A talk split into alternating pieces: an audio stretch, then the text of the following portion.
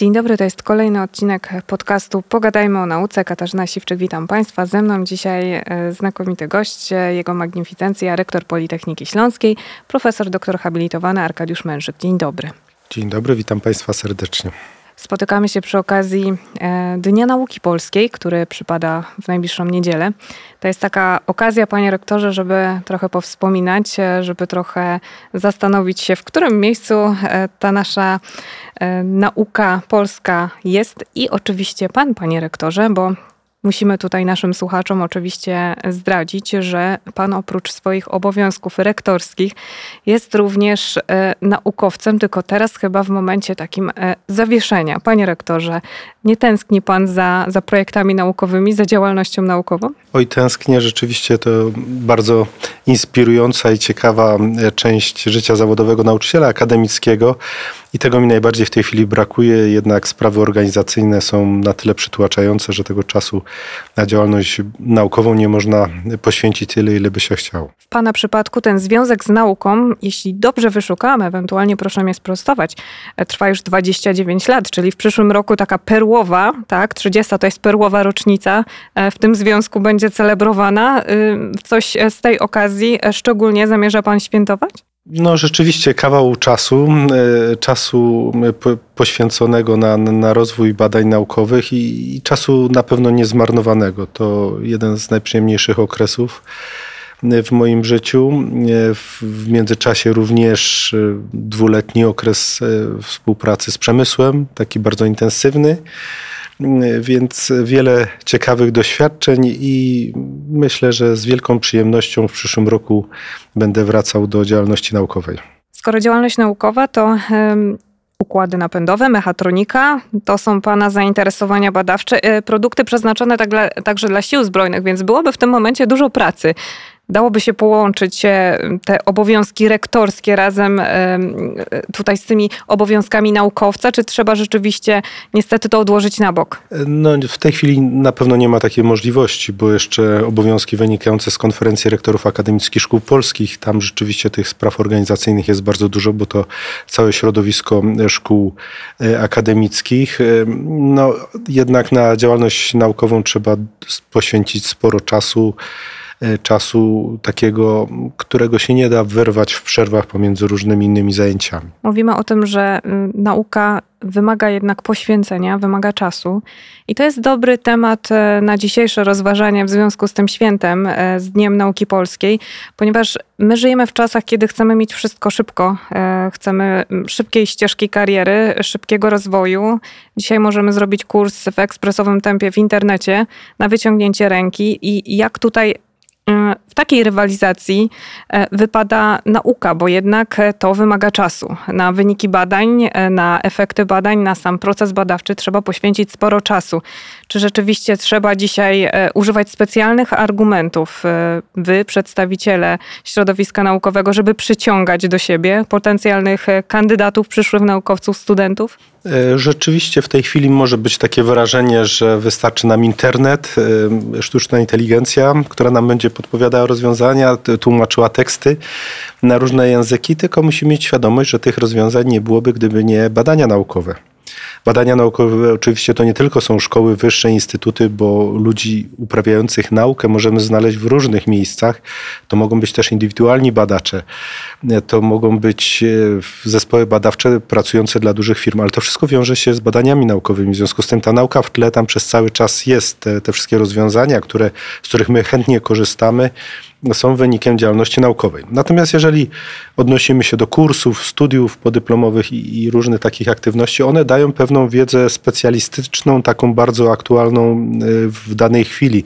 To jest wiedza, która musi być przez cały czas uaktualniana, bo postęp technologiczny jest bardzo szybki. W związku z tym Trzeba ciągle uczestniczyć w tych kursach, uczyć się przez całe życie.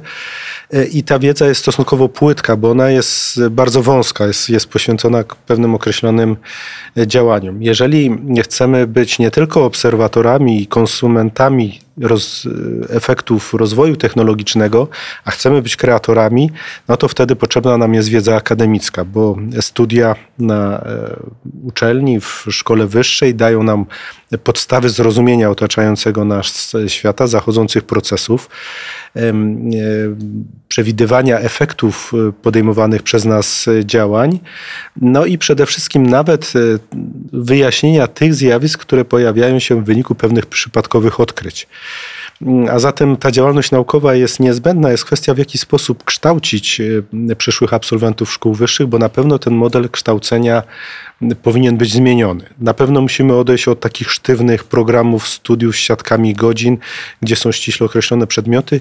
To kształcenie musi być bardzo elastyczne. Musimy dać bardzo dobre podstawy teoretyczne Y, przyszłym absolwentom, tak żeby mogli rozumieć to, co się wokół nich dzieje i budować pewne modele, a następnie elastycznie umożliwić im kształtowanie swojej ścieżki zawodowej, przygotować ich też do tego ciągłego uczenia się przez całe życie, uczestnictwa właśnie w tych wszystkich kursach, które im w danej chwili będą dostarczały bieżącej wiedzy. Mówimy tutaj, że warto stawiać na naukę, bo za tym wszystkim jednak musi stać człowiek e, i same maszyny za nas wszystkiego nie załatwią, same nowe systemy. W związku z tym, że my chcemy, żeby młodzi ludzie też e, wchodzili w ten proces e, naukowy, to w jaki sposób ich zachęcać, żeby w ten długi proces naukowy, który wymaga cierpliwości i lat pracy i ciągłego aktualizowania, bo o tym też powiedzieliśmy, żeby ich zachęcać. E, rozmawiacie pewnie Państwo też o tym na konferencji rektorów akademickich szkół polskich i tam spotykają się przedstawiciele różnych instytucji, które które y, zarządzają nauką, zarządzają tym y, systemem. Na temat jakich problemów dyskutujecie? Czy to są właśnie problemy związane z tym, że trzeba walczyć o studenta, czy ci studenci mimo y, wszystko chętnie stawiają na naukę? Studenci chętnie, czy kandydaci chętnie zgłaszają się do uczelni, które są wyraziste, które pokazują mm, w jaki sposób można rozwijać swoją ścieżkę kariery, jak można kształtować swoje zainteresowania. W związku z tym y, niezwykle ważne jest, żebyśmy byli wiarygodni w tym, co robimy. Nie wystarczy sama reklama i, i, i spoty reklamowe, czy, czy, czy przedstawianie oferty dydaktycznej. Za tym muszą iść konkretne działania. To znaczy, kandydat oczekuje nowoczesnych kierunków studiów, oczekuje tej elastyczności, takiego do, dużej dozy kontaktu z praktyką i porównywania tych, tej wiedzy teoretycznej z wiedzą e, praktyczną. Również kandydaci oczekują takiego partnerskiego podejścia e, i tej relacji mistrz-uczeń, żeby nie byli traktowani jako tylko osoby, którym się udowadnia, że one nic nie potrafią na egzaminie, tylko mm, e, oczekują przekazania tej wiedzy, dyskusji merytorycznej. To nie tylko jest kwestia samej promocji, oferty dydaktycznej, ale to jest również e, kwestia zmiany mentalności nauczycieli akademickich i troszeczkę innego podejścia do, do, do kształcenia. Otóż e, to e, podejmujemy tutaj kilka wątków takich mocno stereotypowych, że niektórym z nas pewnie tak się kojarzą studia, pewnie kojarzyły się jeszcze parę lat albo paręnaście lat temu w ten sposób, że jednak e, byliśmy traktowani e, nieco z góry, że jesteśmy ta, ta, takimi małymi pionkami w tej całej e, zabawie, która, która nazywa się szkolnictwo wyższe. Natomiast my chcemy, żeby ci młodzi ludzie wnosili coś do nauki i żeby wnosili, potrzebne jest też finansowanie wszelkiego rodzaju innowacji, nowych badań. I tutaj o kolejny problem e, polskiej nauki chciałam zapytać e, to, to konkretnie e, finansowanie. Czy finansowanie polskiej nauki dzisiaj jest dostateczne, czy rzeczywiście trzeba zabiegać o, o te pieniądze, żeby te innowacje mogły powstawać, a co za tym idzie, żeby młody człowiek wiedział, że bierze udział w jakimś no, naprawdę nowoczesnym procesie? Tak, dotyka Pani niezwykle ważnego problemu, kwestii finansowania badań naukowych i środków przeznaczanych na, na tę działalność. Środowisko akademickie, rektorów y, szkół akademickich w tej narracji przez cały czas y, stara się pokazać, że nie, jest, nie są to wydatki na naukę, tylko że to jest inwestycja. To jest inwestycja, która w przyszłości y, będzie się zwracała kadrami naukowymi, osobami, które mogą kreować postęp cywilizacyjny, postęp te, technologiczny i będą tworzyły nowe produkty i nowe wyniki badań naukowych, które z kolei będą w dalszym ciągu rozwijane. Więc to jest niezwykle ważne i te kraje, które zrozumiały, że środki przekazywane na naukę są inwestycją, to są kraje ze ścisłej czołówki światowej w tej chwili. Wiadomo, że badania naukowe trzeba prowadzić. Tu oczywiście, tak jak chciałbym podkreślić, że badania naukowe to nie są tylko szkoły wyższe, instytuty badawcze, bardzo wiele instytucji, w których te badania mogą być prowadzone i w różny sposób mogą być finansowane. To mogą być również e, poszczególne firmy, które prowadzą e, proces badawczo-rozwojowy i wytwarzają pewne nowoczesne produkty. A zatem ta inwestycja w naukę musi być. My w tej chwili mamy bardzo e, niski poziom finansowania. Przede wszystkim to odbija się na poziomie wynagrodzeń. Niski poziom wynagrodzeń z kolei powoduje, że trudno nam przyciągnąć młodych, najzdolniejszych do pozostania na uczelni, czy, czy w instytutach badawczych, czy podejmowania tej działalności badawczej, bo wybierają ścieżkę kariery w otoczeniu społeczno-gospodarczym, gdzie, gdzie te mechanizmy rynkowe umożliwiają kształtowanie na bardzo wysokim poziomie wynagrodzeń. I tu ogromna rola nasza jako uczelni z jednej strony, żeby umożliwić im również pozyskiwanie środków i pokazać, że praca na uczelni jest ciekawa. Tutaj cały, cały obszar umiędzynarodowienia, możliwości realizacji projektów w zespołach międzynarodowych, wyjazdu do, do, do wiodących ośrodków, a także sprowadzania mm, naukowców y, do naszej uczelni. Y, tu jest kwestia upowszechniania wyników badań, pokazywania, jakie efekty te nasze wyniki mają praktyczne, gdzie zostały wdrożone w jakiś sposób, pokazywania tego rozwoju naukowego, tych startupów, które pojawiają się i często w aktualnościach Politechniki pomiędzy różnymi informacjami możemy znaleźć informacje dotyczące poszczególnych osiągnięć młodych zespołów badawczych, y, doktorantów, studentów, którzy podejmują taką, taką działalność i, i, i realizują swój pomysł na biznes. No właśnie, bo z jednej strony mówimy o tym, że z tym finansowaniem jest krucho, ale z drugiej strony, panie rektorze, zajmujemy się jednak tutaj tematami, bo y, często pojawia się taki zarzut, że naukowcy to zajmują się tematami, które nas tak naprawdę nie dotyczą. Zupełnie, y, absolutnie moglibyśmy się z tym nie zgodzić, my, którzy tutaj jesteśmy w środowisku. Natomiast ta kwestia tematów, którymi się zajmujemy, jest bardzo istotna, chociażby dlatego, i odwołam się do tego, co aktualne, w ostatnim czasie y, brał Pan udział między innymi e, w spotkaniu, w podpisaniu umowy y, z Ministerstwem e, Edukacji i Nauki na mm, kształcenie kadry w zakresie e, specjalistów, którzy będą za chwilę potrzebni, czyli tworzenie nowych kierunków tak naprawdę na potrzeby. Więc skoro jest potrzeba tworzenia nowych kierunków, to to finansowanie powinno automatycznie przypłynąć, tego sobie życzymy. Ale powiedzmy o tych nowych kierunkach, których w których kadry e, będziemy chcieli kształcić, na przykład energetyka jądrowa. Czy to rzeczywiście będzie za chwilę tematem e, dłuższej tutaj rozmowy na uczelni? Czy to będzie e, produkowało jakieś nowe, nowe możliwości też dla, dla tych przyszłych studentów? Energetyka jądrowa to jeden z, z elementów transformacji energetycznej. W tej chwili mm, znajdujemy się w sytuacji trudnej spowodowanej wojną w Ukrainie, która pokazała uzależnienie wielu krajów, szczególnie tych, tych rozwiniętych od gazu, od ropy i poszukujemy źródeł energii, które dadzą nam dużą niezależność. jednym z takich źródeł jest na pewno energetyka jądrowa. Pomysły dotyczące energetyki jądrowej w Polsce już powstawały bardzo dawno temu. Tak może jako ciekawostkę powiem, że pierwszy kierunek energetyka jądrowa na Politechnice Śląskiej to był koniec lat 50., 57 bodajże rok i był utworzony na wniosek profesora Politechniki Lwowskiej, pana profesora Ochenduszko.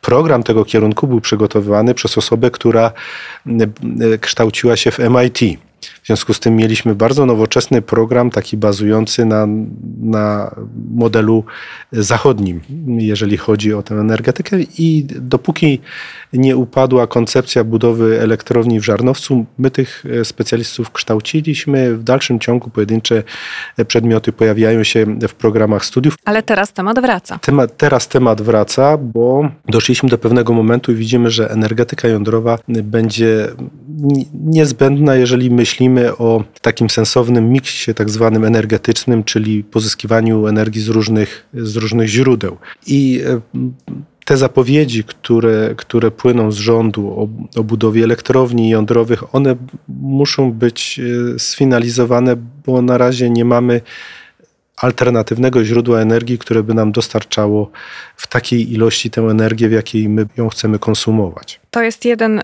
jeden z tych tematów, ale jeśli chodzi o transformację energetyczną, to, e, to, to bardzo dużo e, możliwości takich naukowych tutaj dla, dla Politechniki Śląskiej otwiera. Współpracujecie z całym tym środowiskiem, zwłaszcza tu w województwie śląskim, żeby ta transformacja przebiegała jednak rozsądnie i tutaj duża rola naszych naukowców. Tak, oczywiście nie tylko energetyka jądrowa, ale przede wszystkim e, technologie wodorowe, o których e, ostatnio też e, sporo się mówi. I w tym obszarze wykorzystania wodoru również prowadzimy badania, nawet przygotowujemy centrum projektowe takich technologii, które miałoby być zlokalizowane w Rybniku w subregionie zachodnim we współpracy z miastem i z całym subregionem. Ten obszar jest też niezwykle ważny. W tej chwili uruchamiamy studia MBA w zakresie nowoczesnej energetyki, w tym energetyki e, wodorowej, więc e, staramy się przekazać tę wiedzę, która od y, wielu lat była rozwijana na naszej uczelni, również przełożyć ją na, na, taki bardzo, y, na takie bardzo praktyczne zastosowanie i y, z jednej strony kształcić studentów, a z drugiej strony w tej takiej szybkiej ścieżce, o której pani wcześniej wspominała, dokształcać tych, którzy już mają swoje pierwotne wykształcenie, doświadczenie zawodowe, a w związku z transformacjami potrzebujemy e, specjalistów w nowych obszarach. Stąd te modele takie szybkie też są potrzebne. Nowe obszary i dokształcanie się to jest e, bardzo ważny aspekt nauki. E, a skoro o nowych obszarach mowa, to z nowym rokiem pewnie jeszcze inne nowe kierunki kształcenia pojawią się na Politechnice Śląskiej. E, świat się zmediatyzował. Czy to jest jeden z tych kierunków? Tak, technologie kognitywne i media to jest, to jest drugi z ważnych obszarów, w ramach którego chcemy kształcenie e, rozwijać na, na naszej uczelni. Zresztą technologie kognitywne w wersji angielskiej już funkcjonują na studiach drugiego stopnia i cieszą się dużym zainteresowaniem. To są technologie, technologie, które dotykają ważnych aspektów, między innymi też sztucznej inteligencji. Więc to jest taki, to jest taki międzydziedzinowy obszar mm, działalności mm, prowadzony pomiędzy specjalistami z zakresu socjologii, nauk społecznych, a także informatykami. Więc to jest ten trend, który w tej chwili mm, obserwujemy. Zresztą ostatnich czasach bardzo dużo mówi się o, o nowych e, rozwiązaniach programowych z zakresu sztucznej inteligencji, które e, powodują e, spore zainteresowanie. W tym kierunku staramy się zmierzać, natomiast nie chcemy się też tak bezmyślnie rzucać na różne e, tematy. Staramy się konsekwentnie rozwijać e, nasze zdefiniowane priorytetowe obszary badawcze, bo wiele z tych tematów wypływa właśnie z tych obszarów badawczych. Chociażby, chociażby obszar dotyczący sztucznej inteligencji, przetwarzania danych. Tu jest duże przełożenie na, na ten nowy kierunek studiów. Nowoczesna energetyka to jest również przełożenie na kierunki związane z energetyką jądrową. Więc my rozwijamy te nasze działania mm, zdefiniowane w ramach priorytetowych obszarów badawczych. Politechnika Śląska jest uczelnią badawczą e, już e, od kilku lat. E, i co w związku z tym, jakie jeszcze wyzwania, jakie jeszcze plany na najbliższy czas, to jest dobra okazja, żeby dzisiaj też o tym powiedzieć. Oczywiście uczelnia badawcza to nie jest temat zamknięty, to jest dopiero otwarcie tematu. Staramy się, żeby uczelnia się rozwijała możliwie jak najszybciej i żeby te badania naukowe były na poziomie światowym. Udaje nam się coraz więcej ściągać również naukowców z zagranicy, którzy część swojej aktywności zawodowej poświęcają na, na, na pracę w naszej uczelni w zespołach e, międzynarodowych i to, i to nas bardzo cieszy. Mm, rozwijamy y, nasze centra kompetencyjne, które mają być takim wsparciem dla priorytetowych obszarów badawczych. Ostatnio otwieraliśmy mm, e, linię przemysłu 4.0, ale już w zasadzie wykraczającą poza poziom technologii przemysłu 4.0, bo już zahaczających o sztuczną inteligencję i o integrację z, nową, z nowym obszarem technologicznym. Rozwijamy badania w zakresie energetyki, o których już wspominałem, więc e, staramy się przede wszystkim umiędzynarodowiać uczelnie. Chcemy, żeby więcej naszych pracowników wyjeżdżało na staże do dobrych ośrodków zagranicznych, żeby... Ale żeby wracali. Żeby wracali, tak. Mogą po pewnym czasie wrócić. Nie, nie definiujemy tego. Nawet jeżeli taka osoba zostanie za granicą, mamy tam swojego ambasadora, mamy osobę, z którą możemy nawiązać kontakt i nawiązywać współpracę. Więc tutaj nie ma e, osób straconych, prawda? Każde, każda każdy z takich wyjazdów jest niezwykle cenny, tylko trzeba umieć wykorzystać możliwości, które, które są z tym związane. A jeśli chodzi o wykorzystanie możliwości związanych z tym y, otoczeniem, w którym my się znajdujemy jako uczelnia, województwo śląskie, Gliwice, y, takie jednostki y, jak na przykład Instytut Onkologii, my współpracujemy również, żeby te rozwiązania naukowe rzeczywiście były kierowane dla środowiska, dla otoczenia, w którym, w którym jesteśmy? Tak, my z Instytutem Onkologii to już współpracujemy od kilkunastu lat i efektem tej współpracy było m.in. Centrum Biotechnologii, które powstało na Politechnice Śląskiej. Ono było dedykowane do rozwiązywania problemów, które pojawiły się w momencie współpracy wtedy Instytutu, w tej chwili Narodowego Instytutu Onkologii oddziału w Gliwicach, a Politechniki Śląskiej. I ten obszar Y, w zakresie działalności Centrum Biotechnologii jest y, bardzo intensywnie w tej chwili rozwijany.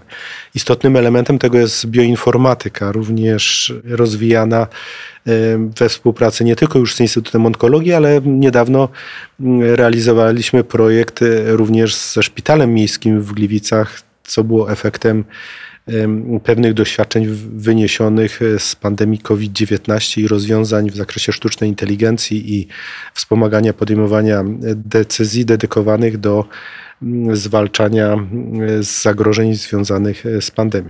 Więc e, staramy się, żeby te, te kontakty nasze z tymi dotychczasowymi partnerami rozwijały się bardzo intensywnie i tutaj wpisaliśmy współpracę z Narodowym Instytutem Onkologii bardzo jasno w priorytetowe obszary badawcze, bo pierwszy obszar badawczy to jest spersonalizowana medycyna, prawda, i onkologia obliczeniowa, także to jest, to jest ten obszar, który został bezpośrednio, czy wykluł się, można powiedzieć, ze współpracy z Instytutem Onkologii. Jakie jeszcze wyzwania cywilizacyjne i inne e, stoją przed e, nauką w ogóle i przed naszymi naukowcami, naukowcami Politechniki Śląskiej? No tych, tych wyzwań na pewno jest, jest bardzo wiele. My nawet nie jesteśmy w stanie ich e, w tej chwili zdefiniować, bo jeżeli spojrzymy wstecz trzy lata temu, rok 2020, początek 2020 roku, nikt się nie spodziewał, że pandemia obejmie swoim zakresem praktycznie całą kulę ziemską i taki, taki poziom zachorowań będzie, prawda? Więc wtedy tego nikt nie,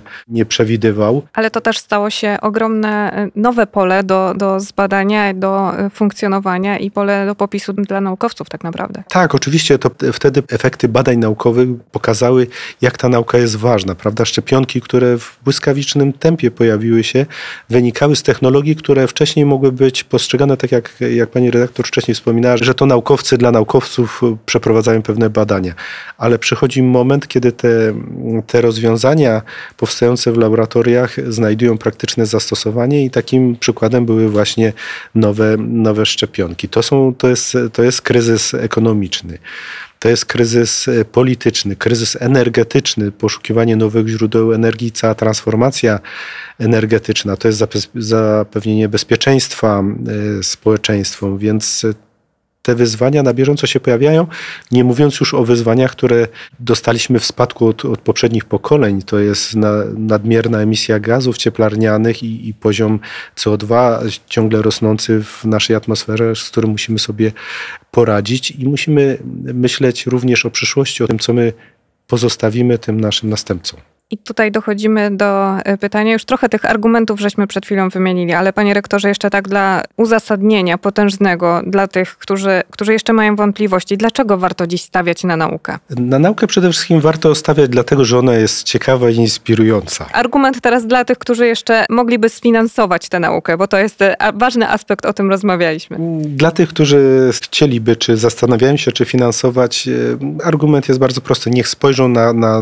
najbardziej rozwinięte kraje na kuli ziemskiej zobaczą, jaki poziom e, środków jest przekazywanych na badania naukowe i jaki ekosystem innowacji jest tworzony w, w tych krajach, żeby już od najmłodszych lat włączać tych przyszłych adeptów działalności naukowej w prowadzenie badań, rozbudzać ciekawość, kreatywność. I o tych e, wyzwaniach, o tych e, wszystkich argumentach za nauką rozmawialiśmy dzisiaj z rektorem Politechniki Śląskiej. Panie rektorze, czego życzymy naukowcom z okazji Święta i Dnia Nauki Polskiej? No przede wszystkim, żeby mieli dostęp do laboratoriów badawczych, żeby nie zabrakło im środków na badanie i przede wszystkim sukcesów, wielu nowych odkryć i to odkryć takich przełomowych, niespodziewanych. I optymizmu wiele. I optymizmu. Bardzo dziękuję za tę rozmowę. Moim i Państwa gościem był rektor Politechniki Śląskiej, profesor doktor habilitowany inżynier Arkadiusz Mężyk. Dziękuję bardzo. Dziękuję bardzo.